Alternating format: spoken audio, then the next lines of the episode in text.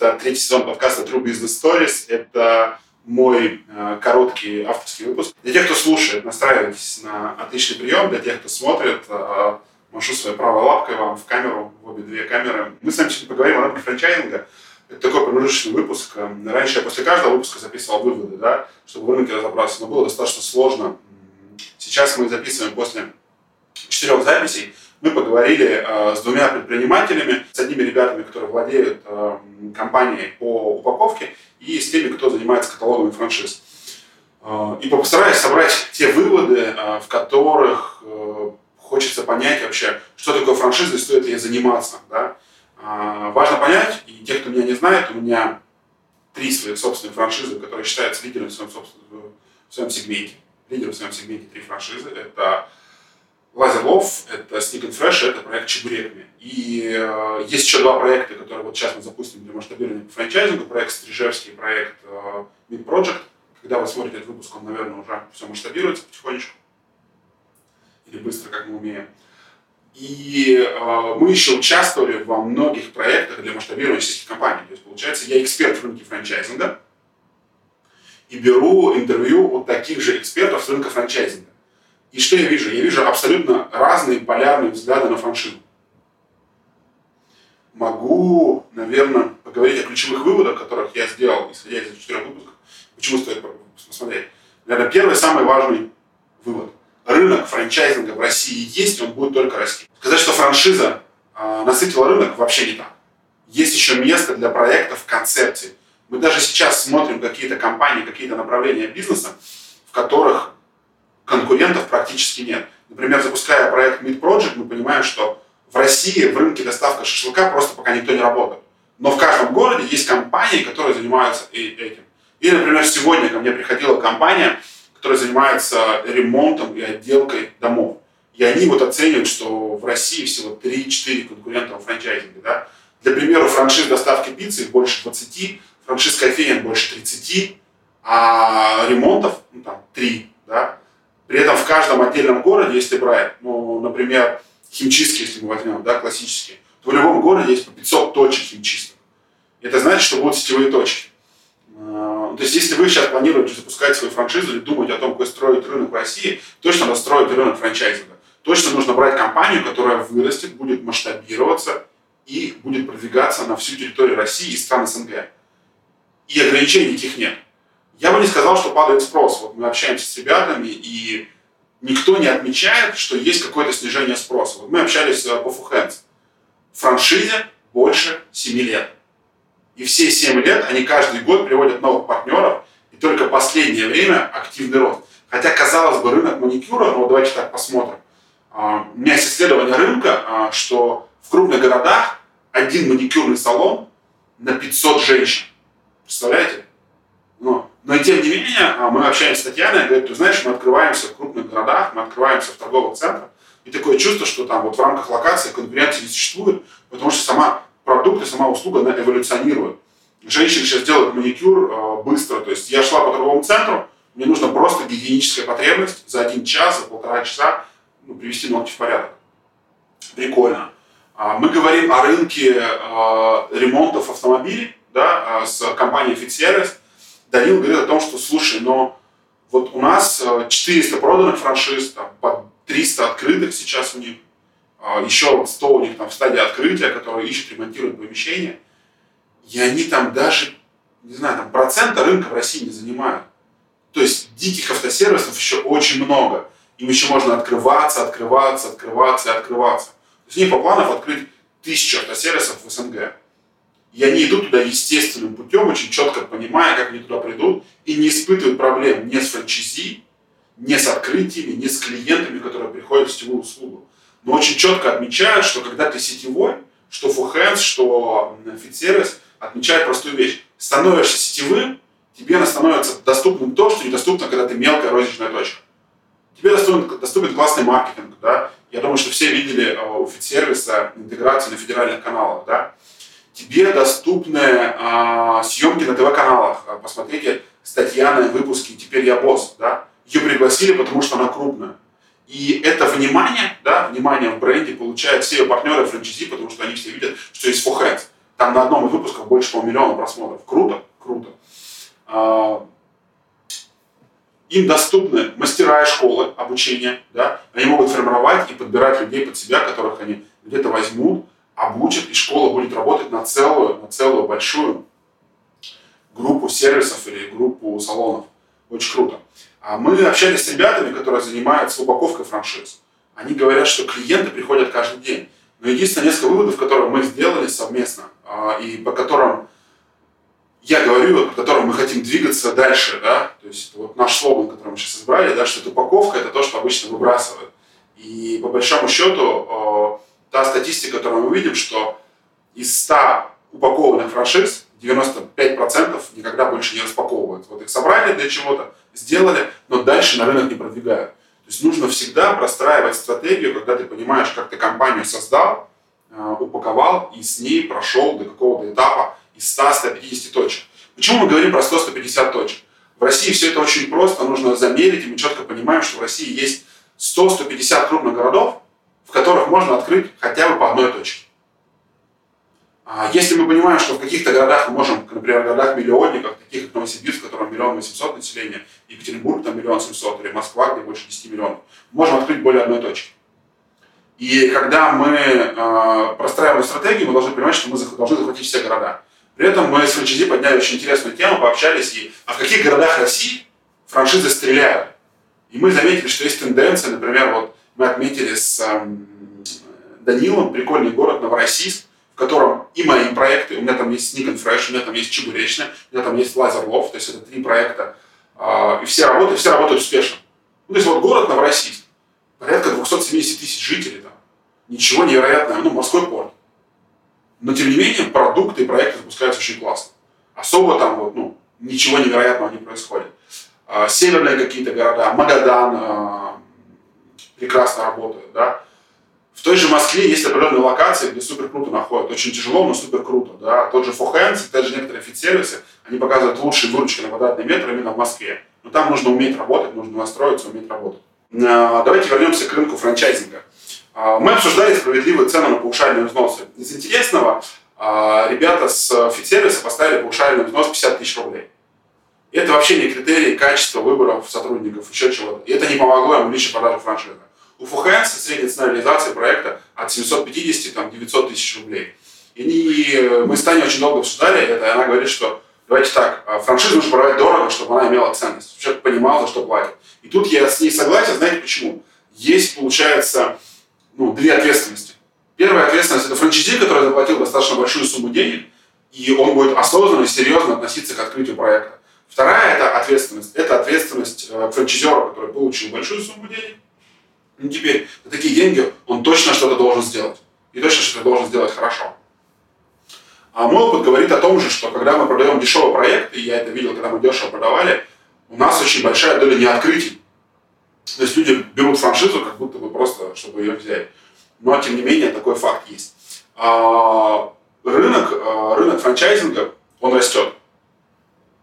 При этом, а, общаясь с каталогом франшиз, то франчайз, да, мы говорим о том, что каждый год в России примерно существует около 3000 франшиз, из которых активно продвигается, и вот то, что мы говорили с упаковщиками, то, что мы говорили с игроками, да, это вилка, наверное, от 300 до 500 франшиз, вот в нишах каких-то, да. Э, которые активно участвуют, что-то делают. Разумеется, если говорить о популярном сейчас, да, это популярно сейчас все, что связано с медициной анализами. Да. Это аптеки э, росковидные, это тесты, это лаборатории. Ну, понятно, что они растут не за счет того, что у них какой-то супер крутой продукт. Просто естественный спрос вырос, и они вытянулись. Но есть и ниши, которые продолжают расти и сейчас. Да. Во-первых, это ниши с э, услугами, проектами. То есть какие-то услуги, они продолжают расти. Что я отношу к категории услуг? А, Сникерхимчистка – это услуги, она растет. А барбершопы и парикмахерские – это услуги, они тоже растут. То есть есть э, компании, которые продолжают заниматься развитием сетевых проектов, которых в общем количество франшизных точек увеличивается. Есть э, маникюр, это услуги, они растут. Фит-сервис, ремонт, они растут, это услуга. Да? А, получается, та же компания упаковки франшиз, это тоже услуга. Да? То есть люди, которые делают другие франшизы. А, очень много вот таких ростов, таких нишах, как я говорил, пример ремонта или каких-то оказания услуг, таких простых, где для открытия нужен только, ну, по большому счету, офис да, для старта, реклама и какая-то технология. Вообще франчайзинг а, это очень интересная штука в России, он перемешивается, что отмечает все тем, с кем я общался, с бизнес-образованием. Да? То есть франшиза равно бизнес-образование. А, что офицеры с инвестициями в 5 миллионов рублей, что в маникюр 3 миллиона рублей, что к нам куда-то там за миллион рублей. А, ребята приходят, с инвестициями и без отсутствия какого-то опыта, понятно, в нише. И для них это первый бизнес, в котором учится все. Для этого вопроса возникает максимально разнообразный от момента того, как открыть ИП, да, как нанять сотрудника, как уволить сотрудника. И во всем они этому учатся, ну, грубо говоря, на ходу. Я очень много слушаю интервью с предпринимателями, с теми, кто построил какие-то сети крупные, кто-то создал какие-то бизнесы, они все отмечают одно и то же. Я начал заниматься бизнесом, Сначала я что-то не знал, например, управление, финансы, менеджмент, маркетинг плохо разбирался, автоматизация, у меня не было ничего такого. И когда я научился, мой бизнес начал расти. А во франчайзинге, вот этот период, пока я научился до того момента, как я знаю, он полностью стирается за того, что в франшизе в основном технологии есть. Если говорить о франшизах пустышках, давайте так, никто в рынке их сильно не замечает сейчас. Как будто бы потребитель стал более осознанным и не ведется на какую-то штуку. Да? То есть, мне кажется, вот сейчас а, если вы покупаете франшизу, в принципе, все что угодно можете посмотреть. Да? Век интернета, век цифровых технологий, а, все можно посмотреть. Безусловно, вот общаясь с четырьмя людьми, все эти четыре человека медийные люди, у них у всех есть Инстаграм, да? У Татьяны Инстаграм, там 9 тысяч подписчиков, живых салонов, там каждый день какие-то сторис, она говорит о бизнесе, если в бьюти-рынке можно подписаться.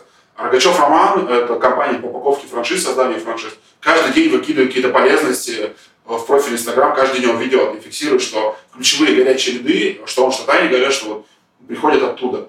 А у Данила Соловьева активный профиль, они, в принципе, медийный, он тоже открыт, он постоянно выступает, пишет в Фейсбуке, пишет э, итоги цифры. Топ-франчайз Василий Гайзулин, э, они, он постоянно выступает, постоянно где-то отмечается. Да? То есть мы говорим, что франчайзинг – это в целом подход к открытости бизнеса. Да? Если вы планируете заниматься франчайзингом или хотите покупать франшизу, смотрите на лицо основателя. Это очень интересный факт, который мы наблюдаем там, в четырех случаях из четырех.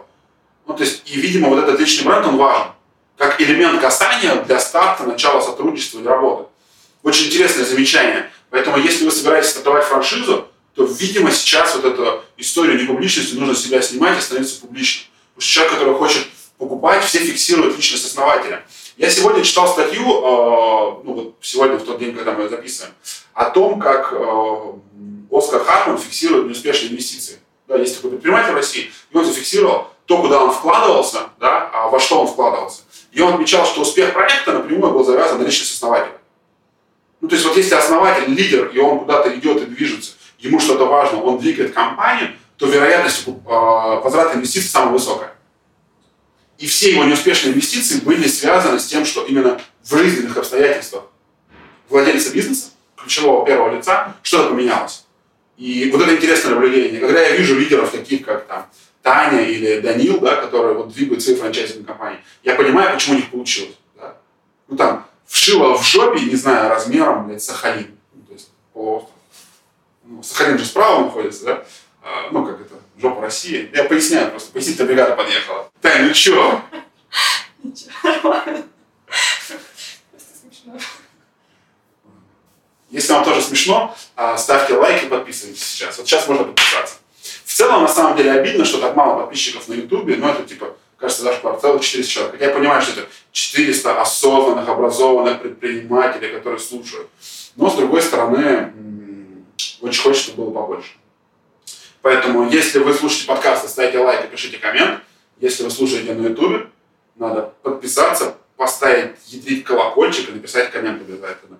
В целом, так как эти подкасты не особо коммерческие, да, то есть мы на этом не сильно зарабатываем, стараюсь давать довольно полезный контент, да, это некая плата, да, представьте, что лайк и подписка за полезный контент – это некая ваша плата, донат за то, что человек что-то сделал хорошее, вы считаете ему респект. Потому что за счет этого я получаю SEO охвата, то есть меня YouTube показывает чаще, говорит, что ну вот этот пацан нормальный. И почему вообще я, кстати, делаю подкасты, и у меня многие людей об этом спрашивают, и это вообще сразу шаблон, да? Многие спрашивают. Люди спрашивают, зачем я делаю подкаст. Когда я сам задал себе этот вопрос, я понял, что мне не хватает предпринимательского контента. Первую книгу, которую я прочитал осознанно, была Ричарда Брэнсона «Обнаженный бизнес». И, знаете, когда человек пишет о том, что есть своя компания, я понимаю, что нам особо с ним ну, не о чем поговорить. Следующую книгу я прочитал Тинькова «Я такой, как все». Но я владел пивоварней или крупным магазином. Это для человека, который стартует бизнес, знаете, как, не совсем релевантный опыт. И мне лично не хватает релевантного опыта. Когда я предприниматель, вот только хочу стартовать, например, работаю в найме, хочу запустить бизнес. Это первое. Или второе, я только стартовал и хочу, чтобы мой бизнес вырос. Вот такого контента не хватает. И такой контент, он не у топовых звезд, которые крупные лидеры рынка с миллиардными оборотами, а такой контент у небольших, простых ребят, которые сегодня, прямо сейчас решают простые бизнес-задачи. И вот такой контент мне хочется создавать. Считаю, что такого контента нет, и я вот такой вакуум, как для себя, заполняю. Что в сезоне? Почему сезон? Почему надо записывать много подкастов подряд? Потому что, к сожалению, э, я понимаю, что в России нужно иметь полярное мнение. Вообще абсолютно неправильно учиться в одном источнике. Вот смотреть одно. Э, где-то года два или три назад стала популярная история про бирюзовые организации. Все начали трещать бирюзовость. Эти компании, э, Фредерик Лалу, все такие бирюзовые, крутые, все такое правильно. Это я говорю про книгу «Изобретая организацию будущего». Вот все круто. Там такой вкус его появляется, своей бирюзовостью. Он говорит, я капец какой бирюзовый, пока лесбиянок не выложили, их все не нахлобучили, тут же сказали, что это они виноваты, и всю бирюзовость э, классически сдуло. Но все стало достаточно бизнесовое, и компания из бирюзовой превратилась в обычную, как они говорят, там, красную компанию, где решает человек. Но тем не менее, то, чтобы понять, бирюзовость хорошо или плохо, да, нужно иметь несколько взглядов на это. И, например, agile. Он тоже был дико популярен как методология и технология управления проектом. Но по факту в среднестатистической компании agile это технология управления распиздяями, которые ничего не хотят делать и говорят там, о ресурсе, выгорании, чем-то еще, о перекладывании ответственности, о команде, о взаимозаменяемости, о чем угодно, кроме результата. И там в России все еще правят и управляются монархические компании, начиная с своего государства, есть один человек, который принимает решения, заканчивается каким-то бизнесом, где все равно надо на кого-то спасовать, чтобы кто-то принял какое-то окончательное решение. И вот говоря об этом, да, о бирюзовости, я понимаю, что если будешь слушать одного человека, тебя будут стимяшивать, что это круто, классно, надо запускать бирюзовые компании, такой, блядь, погнали за бирюзовостью. А в итоге у тебя может сильно не получиться. И для того, чтобы понять о бирюзовых компаниях, нужно попробовать и поговорить с разными предпринимателями. Если мы говорим о какой-то нише, да, например, например, кофейного рынка, да, вот когда я говорил с разными кофейниками, мы увидели огромный, разный просто подход от фанатичного того, что я никогда не буду продавать франшизу, и я буду делать э, кофе лучше каждый час, каждый день, у меня будет маленькое количество кофеин, а, до а, сетевых историй, где мы говорим очень четко, фундаментально подходим, инвестиции 12-15 миллионов, это машина, мы с опытом делаем, очень качественный бизнес, драем точки, кофе должно быть не какое-то невероятное топовое, а просто вкусненько, но это системный подход. Или третья история, где мы делаем просто черный кофе с молоком, но продаем по 400 кофеин в месяц. То есть вариативности, их в этом рынке будет много. А, вот таких вещей их очень много. И когда мы говорим о рынке франчайзинга, хочется получить неоднозначную информацию. Хочется посмотреть на рынок франчайзинга с разных сторон. Посмотреть на рынок а, со стороны тех, кто продает франшизу. Посмотреть на рынок тех, кто упаковывает франшизу. Посмотреть на рынок тех, кто создал франшизу посмотреть на рынок того, у кого это жесткая франшиза, мягкая франшиза. То есть на эти рынки нужно смотреть абсолютно по-разному.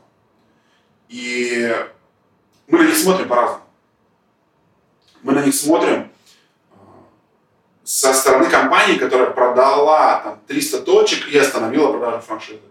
Мы смотрим со стороны человека, который придет к нам, который занимался упаковкой, и у него была своя франшиза. Франшиза закрылась, и агентство упаковки тоже закрылось. Это же интересный опыт. Мы смотрим э, человека, общаемся с тем, кто создал несколько франшизных сетей и продал как вариант развития бизнеса. Это очень интересный опыт. Мы смотрим с теми, кто э, делает каталоги, международные каталоги франшиз. Мы общаемся с теми, кто продает как брокер франшизы и понимает, как это делать системно, методично и понимает все проблемы и сложности. И вот от этого выпуски слушать очень интересно. Разумеется, мы говорим с лидерами да, рынка. Это Кофикс, э, на слуху Дода Пицца, это Леха Локонцев с Афганом, да, забавный факт у меня там было, когда мы разговаривали, имеет 12 миллионов на его счету, и он кому-то рассказывал, как вести правильно бизнес. Это очень, очень интересно смотреть и наблюдать разных людях с их подходами, личностью лидера и том, как они подходят к продаже созданию франшиз. Но все, что нужно знать о франчайзинговом рынке, это огромный России рынок. Он продолжит расти. по количеству франчайзинговых компаний, по качеству франчайзинговых компаний, по количеству точек. Например, а, участвуя в конференции весной этого года о ресторанном рынке, очень многие рестораторы выходили и говорили, знаете, ну, я устал создавать свои концепции. И многие ресторанные концепции сейчас объединяются. Да? Это о том, что я открыл свой один успешный ресторан. Я не хочу больше придумывать концепции, модели, маркетинг.